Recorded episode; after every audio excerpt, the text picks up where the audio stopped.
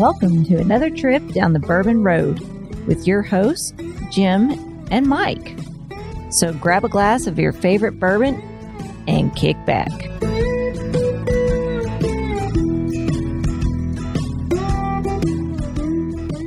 Hey, listeners, just a quick reminder that the Bourbon Road has been selected as a finalist in the People's Choice Awards on Discover Pods. We would love to have your vote, and we've tried to make it as easy as possible for you. So just go to thebourbonroad.com slash vote, click on the link, and follow the instructions from there. We'd love to have your vote. We appreciate your support, and thank you so much for uh, believing in us and voting for us.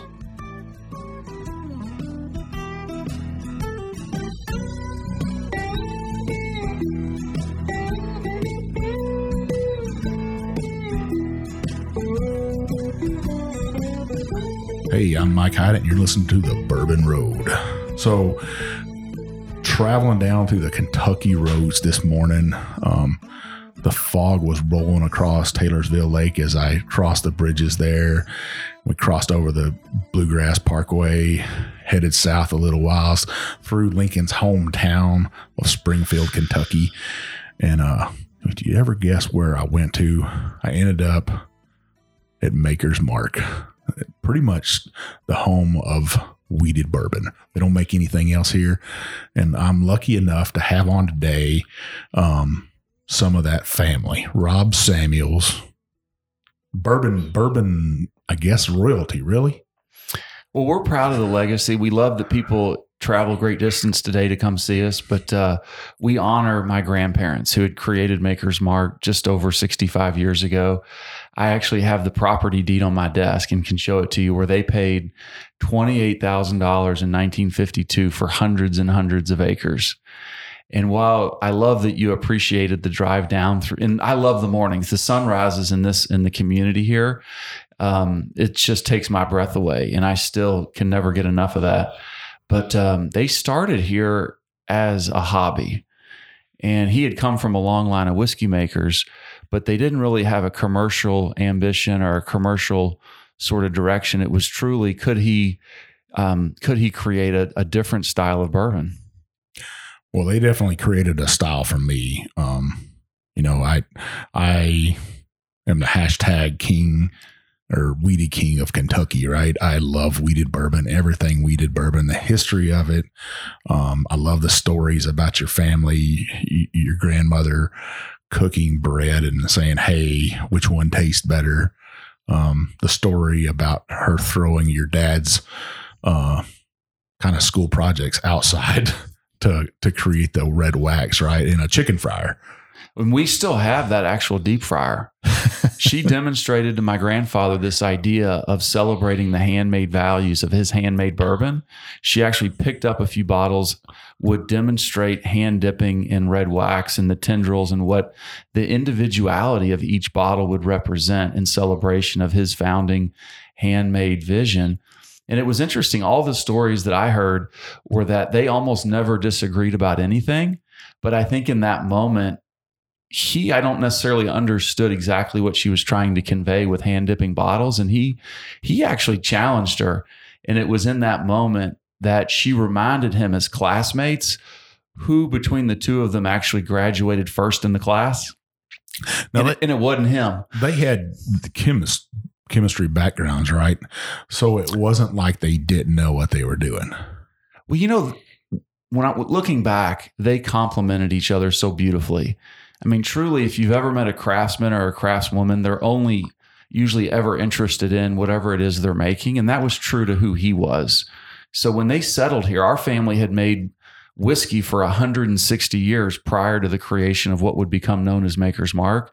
And fundamentally, my grandfather wanted to go as far away from sort of the legacy of American whiskey being a little harsh, a little abrasive, almost test of manhood. They actually torched the legacy family whiskey that we had produced for 160 years in this brass bucket that's here in this very conference room. But he, you know, he was a patient, uh, patient person. He had broken down each and every step of the whiskey making process. Every single decision was influenced by the flavor vision that he had for this very soft, rich, full flavored, balanced bourbon, a cask strength whiskey straight out of the barrel that, that wouldn't blow your ears off with bitterness. And then my grandmother, Margie, did everything else. She designed this distillery to be the soul of the brand. She's in many uh, in many circles, she's actually credited with inventing bourbon tourism because distilleries had never really formally begun to host guests. And then she she designed the bottle, created the name, which which has never changed. Well, it is a stunning distillery. If you've never been here, listeners, if you've never been down to Maker's Mark, now you just can't throw a stone down the road and get here. It's gonna be some twists and some turns and a nice slow drive. You can roll your window down, get that nice Kentucky breeze in. You might be able to smell mm-hmm. the uh, corn being harvested this time of year. Um, you know, they were purposeful. Like, why? Why would anyone choose to build anything this far off the beaten path? But they chose this site because of nature. And today, the Maker's Mark Distillery sits on a 1,300 acre working farm. And they chose this site because of our spring fed lake, which is still to this day our exclusive water source for all of the production inside the distillery. So, literally, at the bottom of this 14 acre spring fed lake is a pipe that goes into the basement of the distillery. And not only do we own our own water source, but we own our all of our watersheds. So we manage almost 750 acres as a nature preserve and water sanctuary. Now is that that's Birch Springs? It's actually it's a spring fed lake that's just beyond the boundaries of the heart of our distillery campus, and uh, and then all of the watershed that actually influences the lake, including the, the 30 springs that feed the lake, are here are here on this property. Wow! And it's you know when we think about the future, even within whiskey circles, I'm not sure folks recognize as often as we should that bourbon whiskey is an agricultural product. And are we doing everything we should be doing and could be doing to preserve nature and how nature influences the whiskey for the next the next generation of whiskey makers?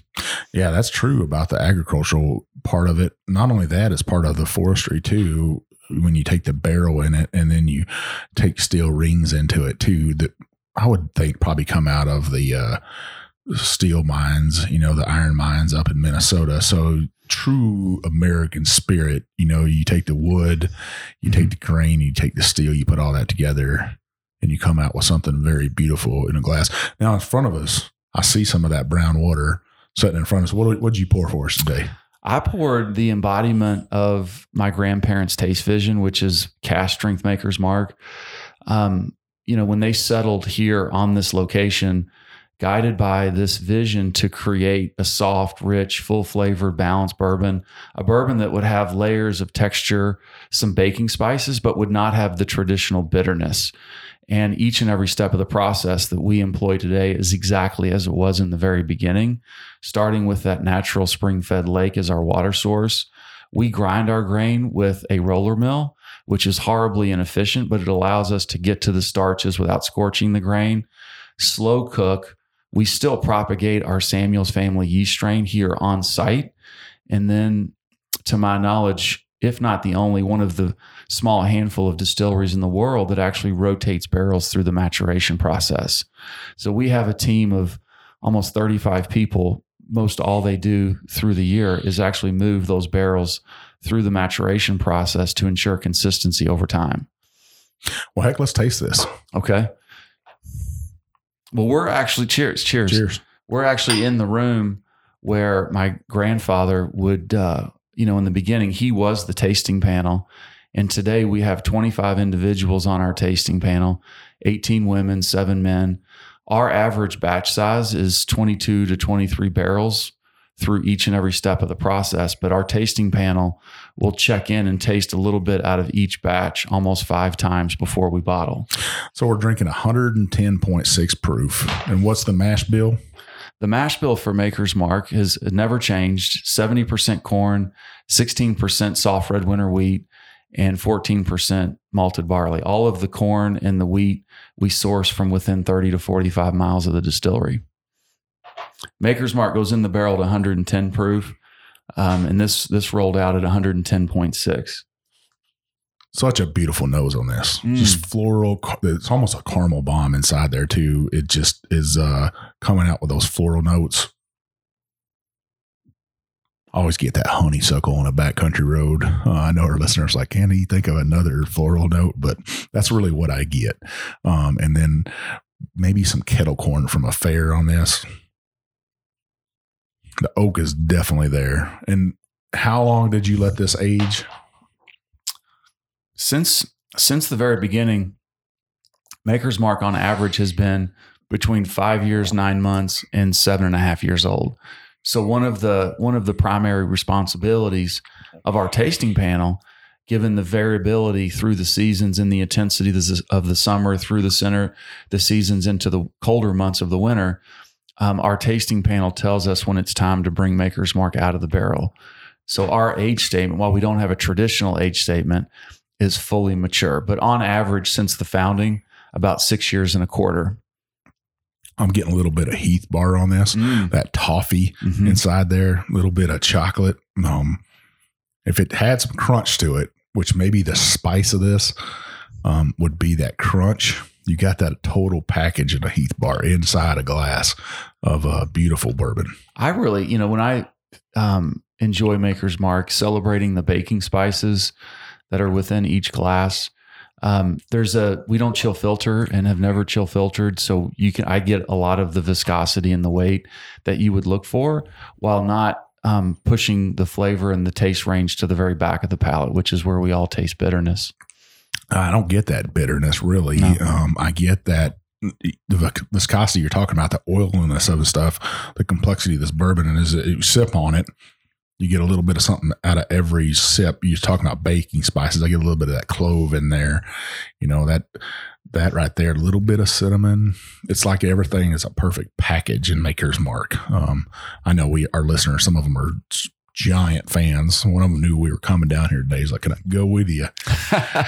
And I said, no, I'll bring my wife with me this time. well, let's have them next time. Yeah. We love sharing what we do with our friends. Um, some beautiful whiskey. Now, you told me before we started that you actually stepped away from the distillery as a young man, uh, went to college, and went and learned the business somewhere else.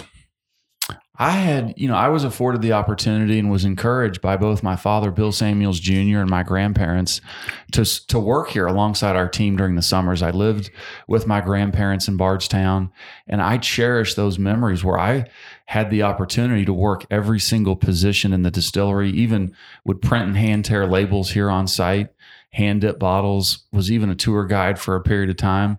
But living the industry, um, was something I always cherished. While at the same time, after I graduated from university, I'll never forget it because I was very nervous about the idea of asking my father for a job.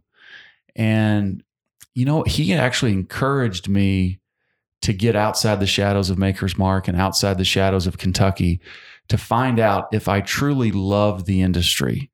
Because it's a very different idea to think about having an affection for something that the family had created and sort of respecting the family legacy. But do you want to make it your life's work?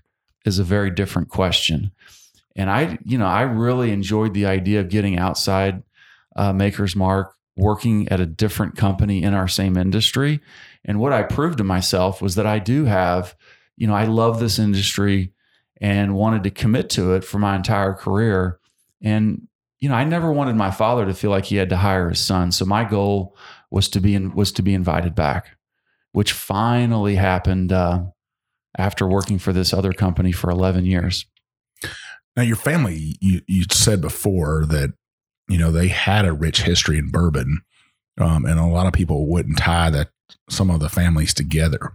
But T.W. Samuels he would be your, I guess, would it be your four four great grandfather? Our family has made whiskey for hundreds and hundreds of years. We actually trace our lineage all the way back to Samuel, Scotland, which I've been to. My dad and I visited uh, Samuel, Scotland, in the late 1980s. Very much a rural, a small rural farming community, and we know that our family had distilled from grain as far back as the late 1500s.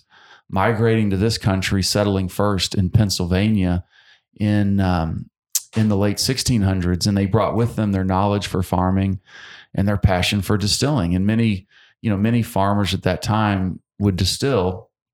The the still was almost a, piece of a piece of farm equipment.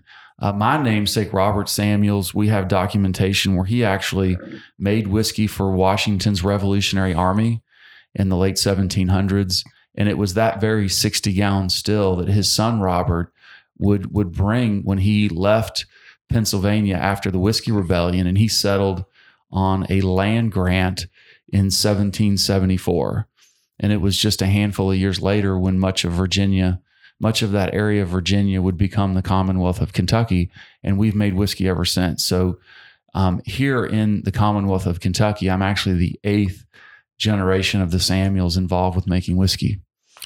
That's uh, pretty neat that you can trace your lineage back that far and look at it as far as bourbon goes from that probably the first people to pour whiskey into a um, barrel and age it because Rob Samuels back in the day wasn't pouring whiskey in a barrel. They were just making it and giving it to soldiers as a ration, right? Um, That's right. I mean, even even uh, in the early days of the T.W. Samuels brand, the whiskey was made on site at the distillery, and taverns and saloons would be provided a decanter, and they would fill fill the decanter directly from the barrel. We had at one point uh, of more than a century, we had two distilleries in what is today Samuels, Kentucky. And my grandparents, who had met at university, they they uh, upon graduating would would work with my great grandfather Leslie Samuels and build a new distillery on the site of the T.W. Samuels distillery. Now, all the documentation I've seen would suggest it was the fifth distillery to reopen after prohibition was repealed, and together my grandparents and great grandfather led the T.W. Samuels distillery coming out of prohibition for more than a decade. And, you know, I just think while they were respectful of a family legacy, they saw the TW Samuels brand in many ways for what it was. There was there was very little connoisseurship or refinement at that time in American whiskey and bourbon, and they didn't believe in it. So at that time, they were actually living on Whiskey Row, Third Street in Bardstown. Um, we're living next to the Beams. The the many titans of the industry were their closest friends. And I do think there was almost a sense of disappointment or an expectation that they needed to uphold the family name and make the family whiskey. But they they chose to move in a different direction just because they wanted to be a part of something that they believed in. Now, a lot of people don't know that T.W. Samuels was the high sheriff uh, in the county, right?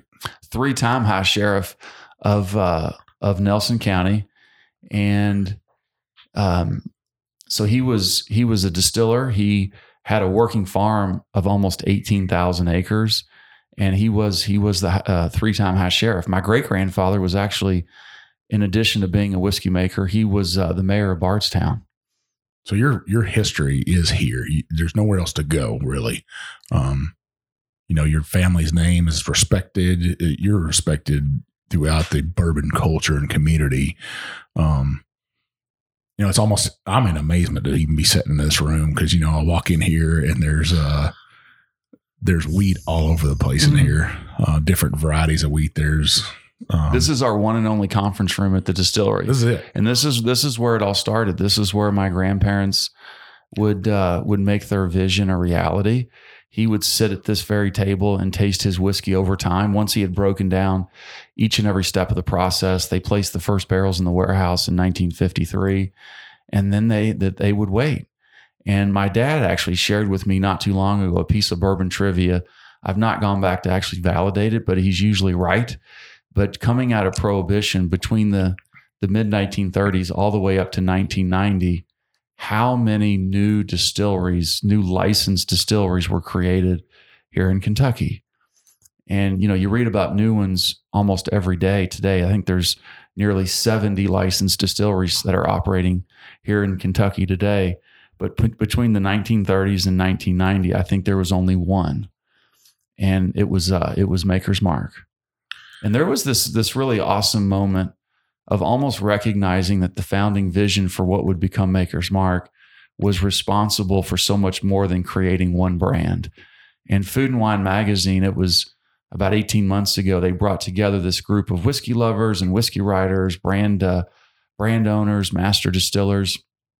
And that group, that small group of really credible um, whiskey leaders ranked what they viewed to be the 25 most important brands of bourbon that have that have ever been made, and all but two recognized Maker's Mark.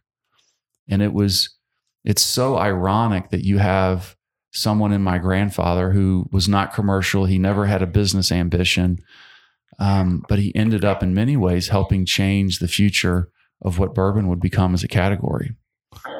Well, he definitely stood out to me. He took wheated bourbon, might have been not lost at the time, but it definitely it already had a name, right? Um, a lot of people know Pappy Van Winkle, but before that, W. L. Weller, um, the giants of wheated bourbon, Mhm. and he placed himself and your grandmother uh, right next to them. Truthfully, um, and he really did become the um, weedy king of Kentucky. I always say I am because I drink so much of it, but he really was uh, innovative at the time and saying, Hey, I got this product. I want to start it out. And you could walk into any bar in the world pretty much. Today we look back and you do see Maker's Mark on back bars from here in here in Kentucky through um, through the country and even starting to there's real demand and interest outside Kentucky and outside uh, the U.S. But this was a floundering brand for many many years. I mean, they had waited several years for those first barrels to mature over time. They never sourced whiskey, so they patiently waited for their own bourbon to age over time, which is which is quite unique. Keeneland Racecourse purchased the very first six cases of Maker's Mark that were ever sold. Really? So to many of us here in Kentucky, Keeneland is the cult- cultural uh, epicenter of thoroughbred racing. And Keeneland purchased the very first uh, six cases. And I think even today, Keeneland, for a single location, purchases more Maker's Mark than any account anywhere in the world. And they're only open, what, seven seven weeks a year. We'll be there. We'll be there on Saturday and look forward to that. But um, we, this was a floundering brand, and were it not for Kentuckians, so here in the in the home of bourbon, thankfully Kentuckians were open to the idea of a more elevated uh, bourbon. And were it not for Kentucky Kentuckians, Maker's Mark never would have survived because the market was in a very different place. At that time, the market had its rightful place on the bottom shelf, but there was this this pivotal moment for us when the Wall Street Journal center column front page would tell the story in the early 1980s of this quirky little distillery in Marion County, Kentucky that goes against the grain to make its mark. And the Wall Street Journal said Maker's Mark is a model of purposeful inefficiency, which is exactly the way our founders thought about everything. Their goal was never to be the biggest or the most efficient. Their guiding light was all this rich, full flavored taste profile, and then to express those values of what handmade would mean to their vision through the expression of printing and hand tearing labels, hand dipping bottles, and the human full sensory engagement through each step of the process. to step back for a second, for some of our listeners out there across the world, across the United States, if you don't know what Keeneland is, Keeneland is over in Lexington, Kentucky. It is, to me, one of the grandest racetracks, even though you've got Churchill Downs set in the center of downtown Louisville with houses all the way around and stuff. Keeneland in Lexington is surrounded by fields and fields and fields of uh, green Kentucky bluegrass. Um, just a beautiful racetrack. It was a big, bold vision. Keeneland was actually created um, in during the depths of the Depression by some of the really notable horse legacy horse racing families in Kentucky, and they wanted to elevate what it would mean for experience in horse racing um, in Kentucky. And and I think there's so many parallels with with Maker's Mark beyond Keeneland being our very first customer. They we were ahead of our time by many many years. That just consumers um, weren't interested in in in a more premium experience, and thankfully that started to change in the early 1980s. And we credit we credit professional bartenders and leading chefs from some of the most famous restaurants that thankfully over time would seek out um, ingredients and items that had had more flavor, more character. Um, and since then, we've sold every single drop we've had available every single year since the 1980s. Well, is it the red wax that everybody sees? You can see it about a mile away when you see it on a bar shelf, and you're like, you're trying to think, hey, what bourbon would I like to try? And that red wax just keeps kind of drawing you back. It's like, come here, come here, give me a taste, and I'll show you some magic. And I tell you what, um, you poured me a big old healthy pour of this Maker's Mark cask strength. Um, and my glass is almost empty, and we're almost at the end of our first half but that would show proof to power right there that the Weedy King of Kentucky here um, loves his wheated bourbon. The only knock on it, and I already told you this, um, was the bottle itself. But you explained it to me why you guys changed the bottle to lower the price point so more people could enjoy it. Um, I just love that little squatty decanter bottle. It's super beautiful. I actually still have one. It's open. Um, I try to cherish that thing. You know it's this was feedback we received directly from the the most professional bartenders who had so much respect for what maker's mark stood for that wanted more flavor through proof and a cask strength whiskey that they could choose in their signature cocktails. So so you know cask strength bourbon is not for everybody. It, at a lower barrel entry proof maker's mark from whiskey novices through the more sophisticated palates, I think, can all appreciate the founding vision that's reflected in every single drop of our cask strength maker's mark. But this was this was direct feedback from from great bartenders that wanted to showcase a cask strength bourbon in their signature old fash, old fashions. Well, that's pretty awesome. I think you know you you got that. Um, it just it's still great bourbon. The bottle doesn't make the bourbon. You could have the beautifulest label on there. You could have that red wax. You could have all that. Um, you know, great name on there, but when it really boils down to it, it's what's inside that bottle, right? It's what's inside the bottle, and you know, we we want to listen to to our customers, and through the pandemic, one of the groups that we have such a deep relationship with that's been so terribly impacted are the the independent restaurant community of bartenders and servers. And I will never forget it because it was middle March a year ago when the governor of Kentucky made the very difficult decision to to temporarily suspend on-premise accounts, bars and restaurants. And Chef Edward Lee, who's so highly regarded in culinary circles, has a signature restaurant in downtown Louisville called 610 Magnolia. And that very night, we were able to partner with Chef Edward Lee, some of his team members, to transition his his restaurant into a relief center.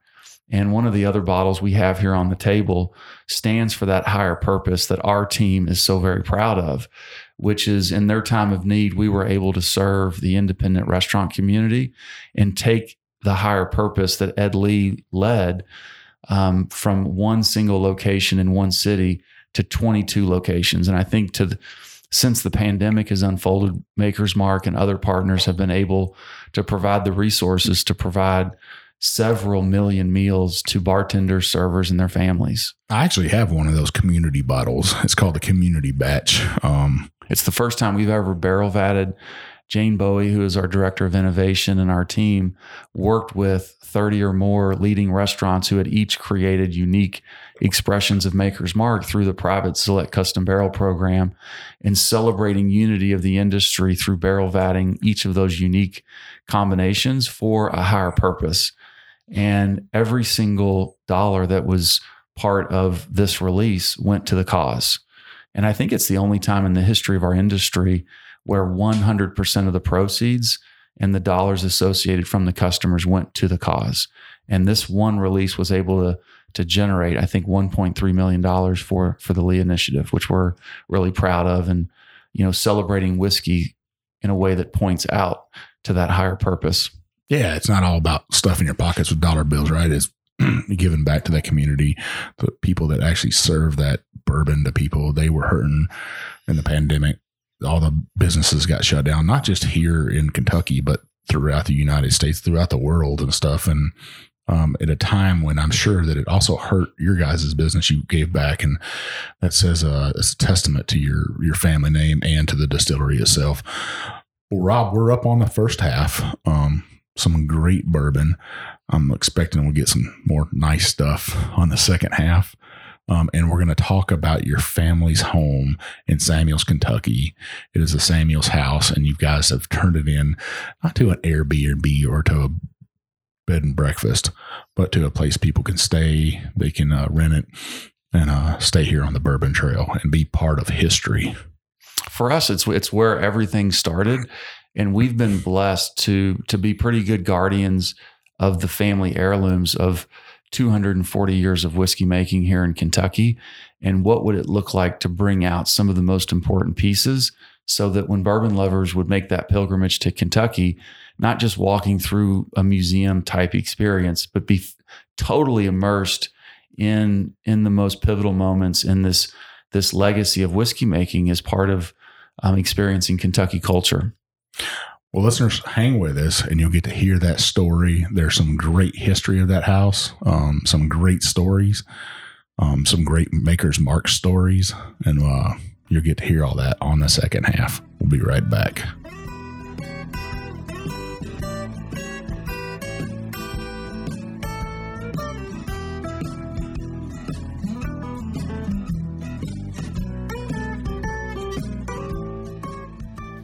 Hey, listeners, just a quick reminder that the Bourbon Road has been selected as a finalist in the People's Choice Awards on Discover Pods.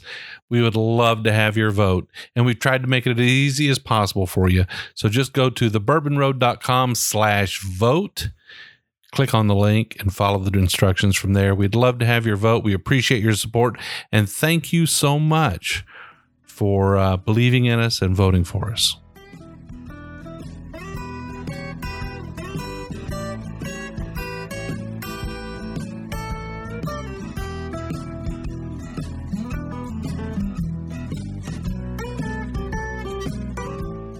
All right, listeners, we are back here at Maker's Mark Distillery.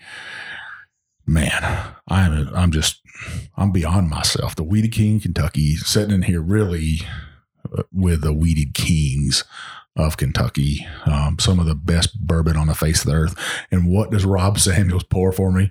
Our 2020 uh, bourbon of the year, which was 46 cask strength. Now, listeners, if you don't know, 46 was the first bourbon released by Maker's Mark in over 46 years. Uh, and then the cask strength mm-hmm. came out to honor my father, B- Bill Samuels Jr. My my father, Bill Samuels, is uh, is a trained aerospace engineer. If you can believe that, he studied at uh, Berkeley and got his graduate degree in physics. And there was this bit of a controversial moment when he was studying under one of the founders of NASA, and he and his little business cohort actually accidentally shot off a rocket inside of a building. Not intentional, but that was his last day ever as an aerospace engineer. And he would uh, not long after come back, work alongside my grandparents in the late 1960s. He was um, president and CEO of Maker's Mark for four decades. And as he was nearing retirement, thinking about the, his legacy and the founding vision of his parents, my grandparents, um, up until that point, I think Maker's Mark was the only distillery, maybe in the world, to only make one product. As you know, so many bourbon distilleries make many, many different brands, line extensions, different variants. And our team here was obsessed year after year of staying consistent and true to the founding vision. And I'll never forget it because it was not long after I had returned to Kentucky, began to work alongside my father in the Maker's Mark team. He started exploring the idea of creating his perfect expression of who Maker's Mark could be. And in many ways, we started to break down the organoleptic flavor camps that defined who Maker's Mark is at cask strength straight in the barrel. And he was very specific in wanting to figure out a way to accentuate the baking spices that live within Maker's Mark. He was he was talking about this idea of a bigger, bolder expression of who Maker's Mark could become, a little more vanilla intensity, and he began um, exploration with the Boswells, who have made our bourbon barrels for three generations. Their cooperage here in Kentucky is nine miles up the road from us. And Brad, who's a third generation barrel maker, on his business card it actually says wood chef, not not CEO, but his his passion is flavor exploration from oak. And at one time with the Boswells, we had more than a hundred different experiments underway at the same time, different wood finishing concepts. and everything was pretty damn good. Where if you would have been with us and we, you know, went into the warehouse, we're opening barrels, you know, you would have been smiling because everything was was really nice. But he was waiting for the wow, as he described it, and the wow came when um, we tasted fully mature Maker's Mark, just over six years old. And that cask strength Maker's Mark, having been finished with 200 year old French oak that was seared in a proprietary way with radiant heat, and then coming together at 52 degrees or cooler. Um, and that finishing process, he thought delivered against that taste vision. So 46 is uh, is a nod to that specific proprietary finishing stave um, from from French oak. And much like my grandparents, this uh, this whiskey was not inspired by marketing or an agency, but was at the center was a was a flavor vision. So to celebrate that legacy, we decided with great pride to actually two years ago release his expression of 46, but at a cask strength. The nose on this thing is just fabulous. I mean, it, there's nothing else to say about it. It it is you take Maker's Mark, add a little bit more spice to it, a little bit more floral, pour some caramel in, pour some chocolate in, pour in some oak, and, and you got a amazing bourbon. It's all there. It is, and it's got it's got the weight and the body, um, more viscosity that he was uh, seeking, and it has a longer finish without taking it all the way to the very back of the palate. Well, let's let's drink this sucker. Cheers. Mm. Now, you've kind of started something new. You got this house built in 1790. We think the house was built in, in 1820 and it was it was my namesake Robert Samuels who had originally made whiskey for Washington's Revolutionary Army. His son Robert would bring a 60 that 60 gallon still with him when he would uh, leave uh, Pennsylvania after the Whiskey Rebellion and settled on a land grant in what would become known as Samuels, Kentucky. And his son, John Samuels, built this Georgian style house in 1820. And the house was in our family for 140 years or thereabouts. We had two working distilleries within walking distance of the house.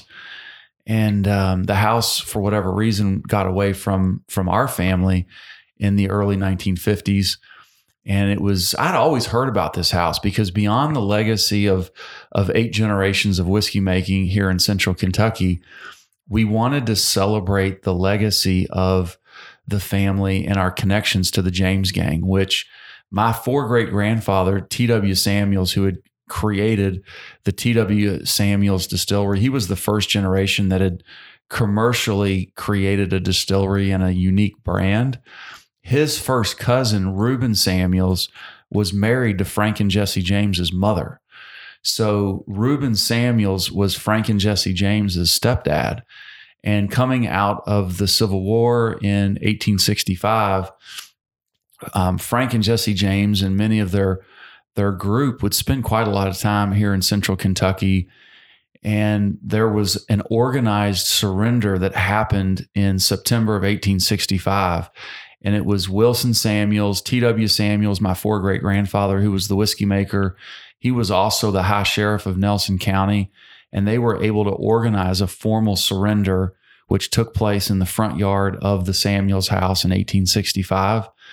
And he was later pardoned. So to go through all of the family legacy pieces and bring them all out and share them for the first time with bourbon lovers, history lovers that want to you know make the pilgrimage to Kentucky and as part of how they experience the Kentucky Bourbon Trail be surrounded by that legacy which includes that actual Frank James pistol is is displayed in the central hall of uh, of the Samuels house. The pardon is on display.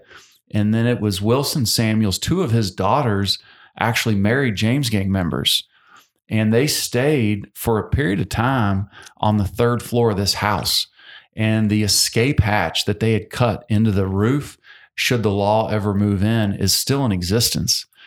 And um, Bud and Donnie Pence, the brothers that married the Wilson Wilson Samuels daughters, they were two of the most wanted men in the region. Um, they at one point actually had to. They went back to Missouri and would return, and I think it was Donnie Pence who would who would replace T.W. Samuels in the late 1800s as the sheriff. Wow. Man, they, their first bank robbery was in Russellville, Kentucky, not too far away, really. Um, but your family tied to that, uh, to outlaws, really. It's just it's just amazing that all that history's there. But We now people can stay there, right? They can stay there. The house has just immense character in its own right. It is like stepping back in time. Foundationally, there's been zero settling.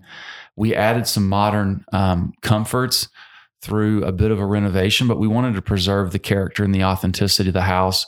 So when folks would travel to Kentucky, they would be able to spend time in the house. We have three couples actually staying for four nights this week. And we've added, um, you know, there was no central heat and air in the house, which we added. The original outhouse is still on the property. It's actually a three seater, but we added uh, some modern bathrooms, modern comforts that the the bourbon traveler would be really interested in. The kitchen is surrounded by um, 200 year old um, brick. There's it's a modern chef's kitchen, so you can prepare dinner for your group there in the house.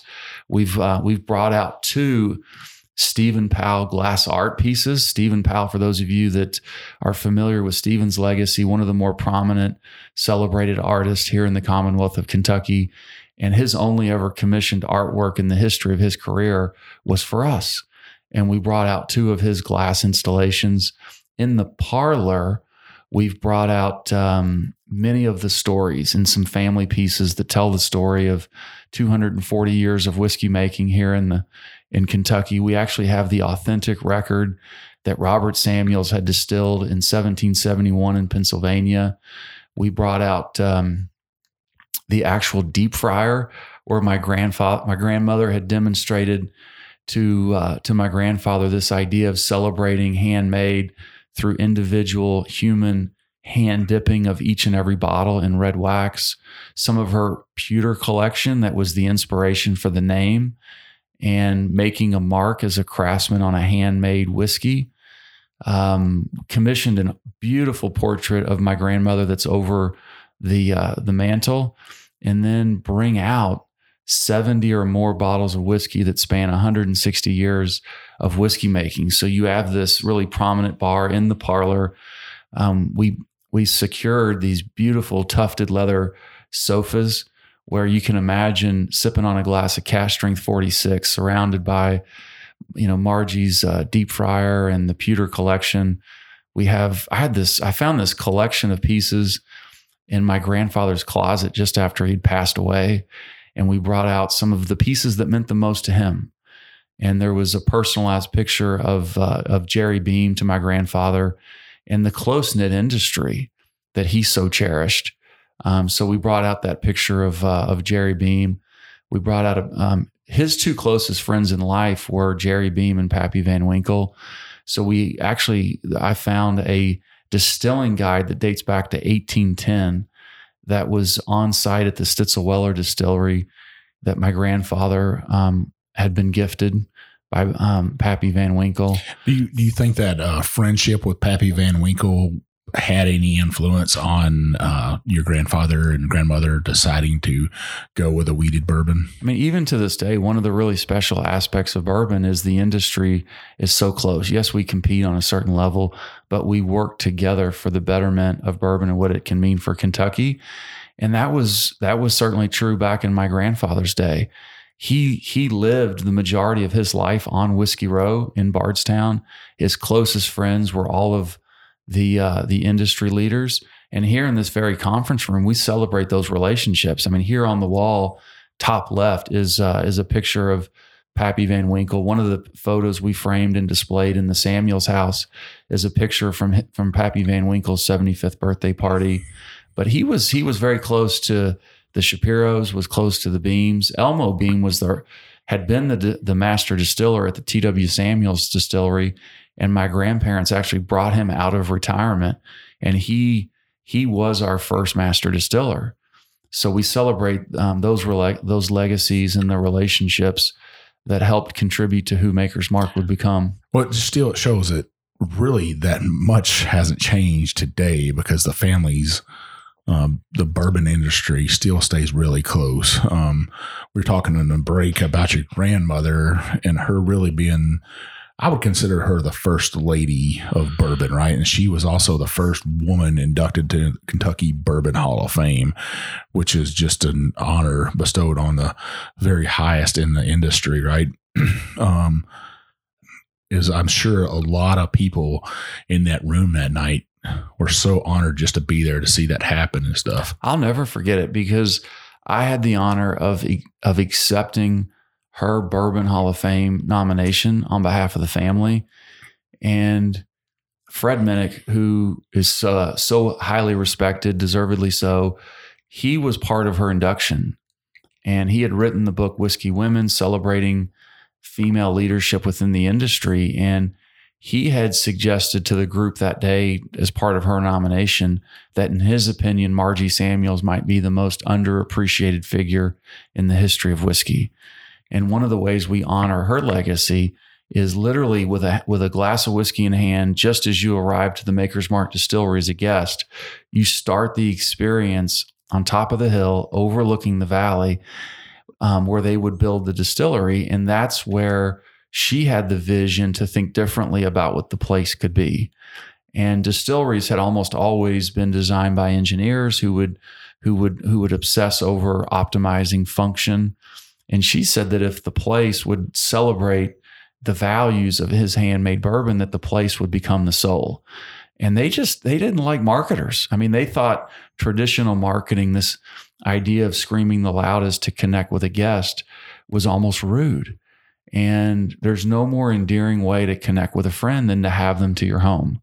So she envisioned and designed every single aspect of the distillery, the Victorian village, the the dark brown um, color scheme to celebrate the color of the whiskey, the cream trim around the doors to celebrate that we hand we print and hand tear every single label that's ever been on a bottle and then celebrating the finished handmade touch of hand dipping each bottle through those red shutters with the bottle cut out. But everything we do today, and while Maker's Mark started with humble beginnings, is uh, oftentimes referred to as the first craft distillery in America. Um, every single decision that we make from the innovation and the expressions, including Maker's 46 cask strength, through the experience that we share with our friends, is entirely inspired by our founding vision. Let me ask you this. now we're talking about the house and we're talking about your family family legacy and uh, all the history that goes into to Maker's Mark. Um, and I always ask this opposite uh, other distilleries that don't have a wheat.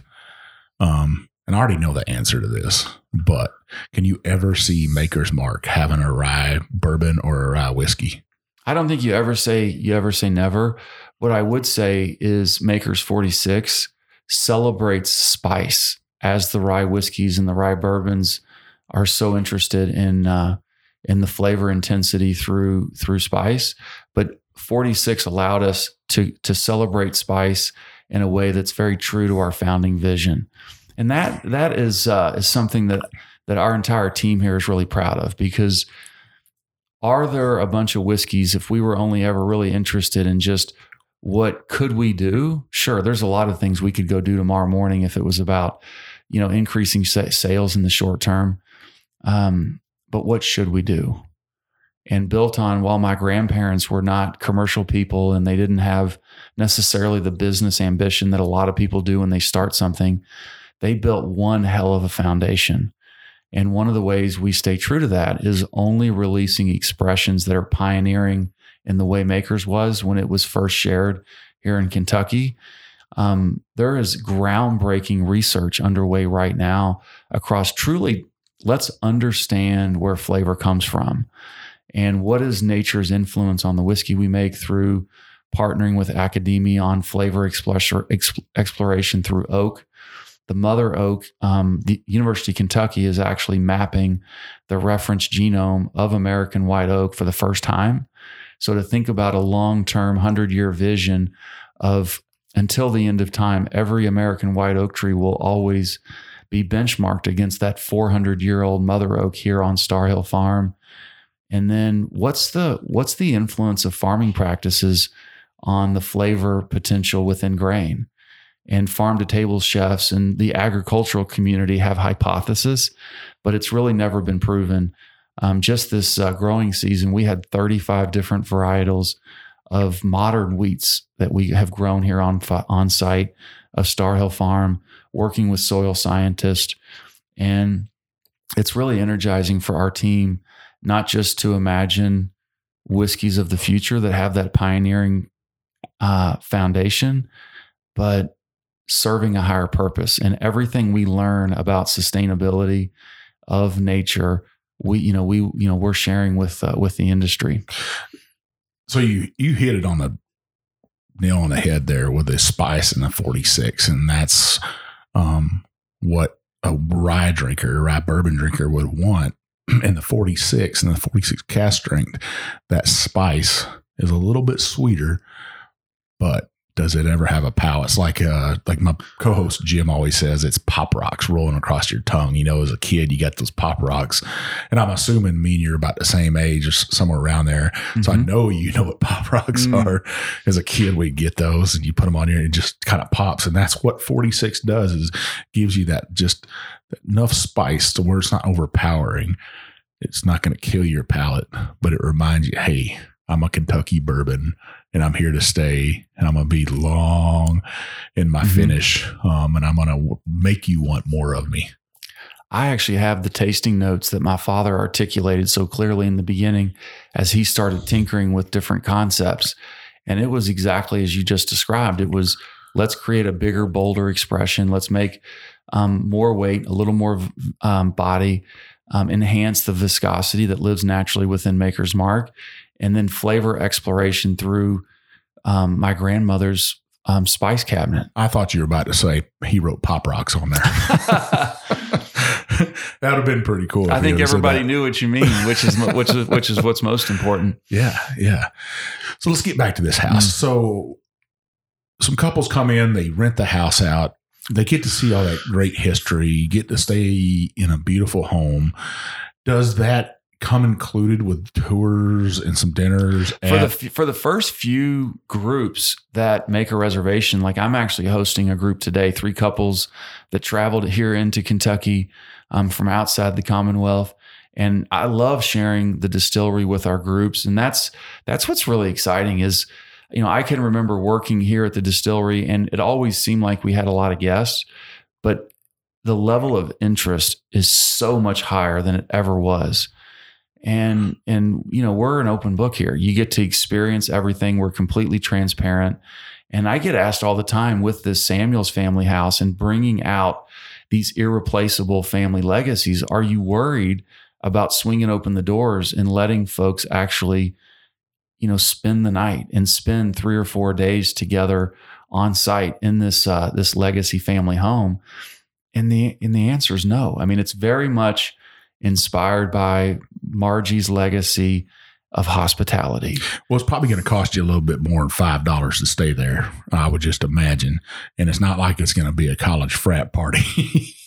um, to stay there, you're probably going to cost you I wouldn't say a pretty penny, but it, it'll cost a little bit because you're buying that history, right? You're not just the home, but the history and the lineage of Maker's Mark and the family. The Samuels family goes along that.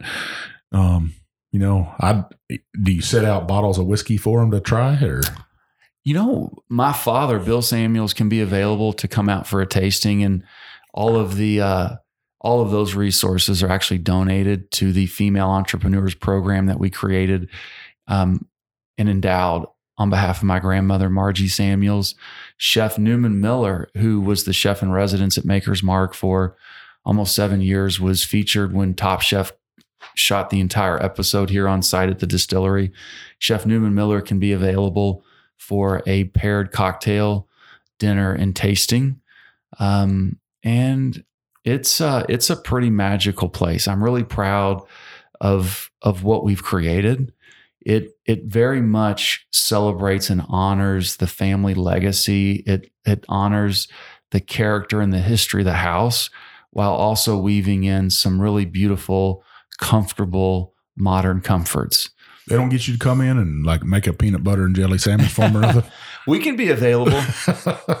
Could you whip up a bean and peanut butter and jelly sandwich? You know what we're leaving for each group? If you've ever had Jake's 150 sausage, and there's a local farmer named Holly who has chickens, so every single group we leave a collection of of of uh, of items that are of the place. So beyond the whiskey, you can have uh, you can make breakfast from you know from from sausage that's from right here. That's that personal touch you're looking for. To have your dad come in and and lead a tasting, to have a world renowned chef come in and cook uh, dinner for you, and then have local a local breakfast, some sausage and some some farm fresh eggs. I mean, that's that's real, right? That's that family touch that you're looking for when you go and stay with your family.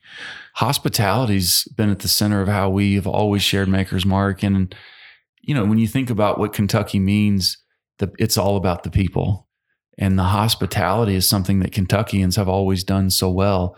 So it's just been it's been fun for my dad and I to go through all you know 240 years of the family legacy and bring out some of the more interesting stories that have never been told before. As an example, my great grandfather Leslie Samuels was the owner of the T.W. Samuels Distillery. He was one of the first highway commissioners ever in the history of Kentucky. Um, he was he actually died in addition to being uh, the distillery owner. He was mayor of Bardstown, and he was part of that central group that helped convince the Rowans to to help endow um, their family estate to be Kentucky, to become Kentucky's first state park. So we have a picture of Leslie Samuels on the great lawn of of my old Kentucky home. The first morning it became Kentucky's first state park. I have this awesome picture of Leslie Samuels, who his closest friend in life was was Jim Beam, and the Beams and the fam and the Samuels were very very close. Were next door neighbors for the better part of seventy years, and I have this really fun picture of Leslie Samuels on the at the beach um, with the Beams, and Leslie Samuels is in a three piece suit, and Jim Beam is in one of those old time speedos. Great photo there. They had a they had a they had cre- they were so close and not just next door neighbors they had actually created a sidewalk in their backyards that connected their two kitchens that's how that's how much time they spent together going back and forth and is that how you kind of grew up with those families that just everybody kind of intermingled and you know what i remember is you live the industry it's not something you ever turn off and you think about hospitality and the idea of of opening the doors of our Samuels family legacy home. But I remember my parents, they would host groups for cocktails, you know, three or four nights a week. You know, I had a fundraiser at my house a week before last. So so this is this is uh this is something we've always done and is is is really really fun for us to bring out the family legacy pieces in a moment in time when when what it means to customers is uh, is so powerful. Yeah, as as we're sitting here, I'm watching tours walk by through the window there. Um, you know, to me, we were talking in the break about hospitality and how Kentucky is so great at that. How great Kentucky is is opening their arms uh, to outsiders and saying, "Come on home to Kentucky" and stuff. And that's how me and my wife feel when we moved here. Um, we feel like we're we're at home. People have greeted us. They it's it's a southern thing. It's not something that you can go to college for, right? It's yes sir, no ma'am, thank you. We'll see you again. Come on back. All those things, butter butter your biscuits, whatever you want to say. The people, the people, it's the people that make it matter. Um, and what just this is such an exciting moment to have. We host people every day here that can go anywhere and do anything and are choosing to come to Kentucky and experience the layers of the defining culture of the Commonwealth, whether it's spending an afternoon at Keeneland, the music, the food, the whiskey, and how it all comes together. Well, Rob, man, thank you for your hospitality. You set me down. Uh, you let me come in this amazing room. I'm looking around just at all the history, all the great whiskey in here. I keep looking over at this decanter above your grandfather there. I'm wondering what whiskey that is in that amazing decanter. That's Maker's Mark, and that was the first whiskey award that uh, he ever submitted, and thankfully um, received the you know first place recognition, and that uh, that dates back to the to the to the very late 1970s. Oh man, that to me to see all this is just amazing. To get to hear the story is amazing, and I can't thank you enough for having uh, the Bourbon Road in here, um, opening your arms to us. We can't we can't say thank you enough. Um, well, thanks thanks for everything you've done to help provide a really beautiful window into into whiskey and culture and the stories. This has been so much fun for our family to open up our Samuels family legacy home. We've hired someone who's actually going to to be the uh, the guest relations manager. Her name is Missy, and we've created a website called www.thesamuelshouse.com. But just look forward to folks being able to experience Kentucky through what is a, a really, really uh, special legacy that we love to, to celebrate. Now, where else can they find um, the Samuels House on social media? There's um, the Samuels House on Instagram and Facebook and and the website. And Missy um, is is available. You know, we have a phone number where folks can call directly and ask any specific questions that they would have. My father's actually he's going out tonight um, to take the group through this, the live storytelling and bring it all alive through hosting them for a session at the house. Well, heck, maybe you'll have the Bourbon Road guys out there one night to to host a session and stuff, and that would be something awesome. Would love to do that. Well, Rob, once again, thank you. Um, trust me, that hopefully this won't be our last visit to Maker's Mark. Hopefully we can sit down with uh, Denny and and Jane and uh, talk about the future of of Maker's Mark and and where else it's going to lead us.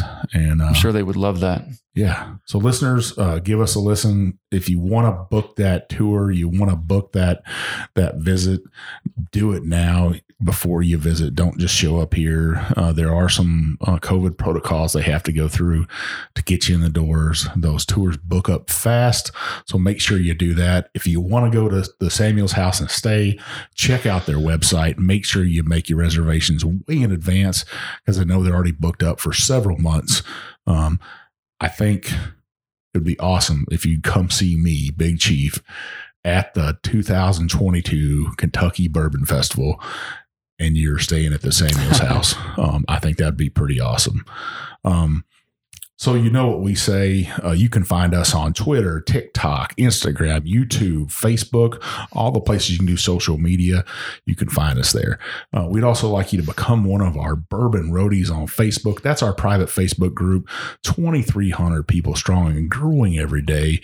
Um, we got three easy rules to become a member. You got to be 21. You got to love bourbon. Hell, who don't like bourbon, right? Mm-hmm. Uh, and you got to agree to play nice because we just don't tolerate any rudeness. Uh, we want everybody to get along. If you drink from the bottom of the shelf to the top of the shelf, we want you to celebrate that. Celebrate life, celebrate retirement, celebrate birthdays. You name it, we want you to celebrate it. Come in there and have an honest discussion with us and have a good time. Um, so check that out. We do two shows a week. We do our craft distillery Mondays. Sometimes we'll do a big boy, but that's about a 20 minute show um, where we just kind of pick apart a bourbon, tell you about it, whether it's worth buying or not and we go on about our way. The next thing we do is our hour long show. We have great guests on, like Rob Samuels on today. It's an hour long show. It'll get you to working back.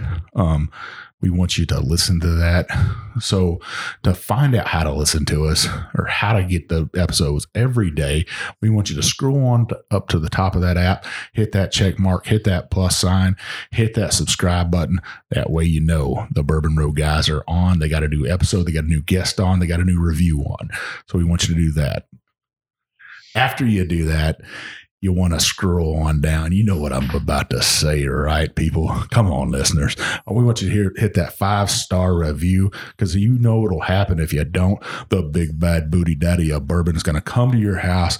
He'll be hauling some 46 cask strength, some Maker's Mark cask strength. We are going to drink all night long on some bourbon. By the end of the night, we're going to have two empty bottles and we're going to have a five star review because you're going to be happy with a bourbon road. We'll have one hell of a conversation. So please give us that five star review. It opens up doors to distilleries. It gives us great guests, uh, and we can't thank you enough for it. Hey, don't forget to join us on the 21st of October at the Ripy House in Lawrenceburg, Kentucky, where we'll be talking about the bourbon boom and how social media and media outlets like podcast have influenced that bourbon boom. You can also come see us on the 23rd of October in Frankfort, Kentucky at Bourbon on the Banks. We'll have the Bourbon Road Lounge sponsored by Woodinville Whiskey Company. Come out, hang out with us, have some whiskey with us. We'll have a great time. So you can always reach out to us um, and leave us comments. You can send us emails. Jim at the Bourbon Road, Mike at the Bourbon Road. But the best way to find us is on Instagram. Jim is Jay Shannon63 on Instagram. I'm one big chief, and we'll see you on down the Bourbon Road.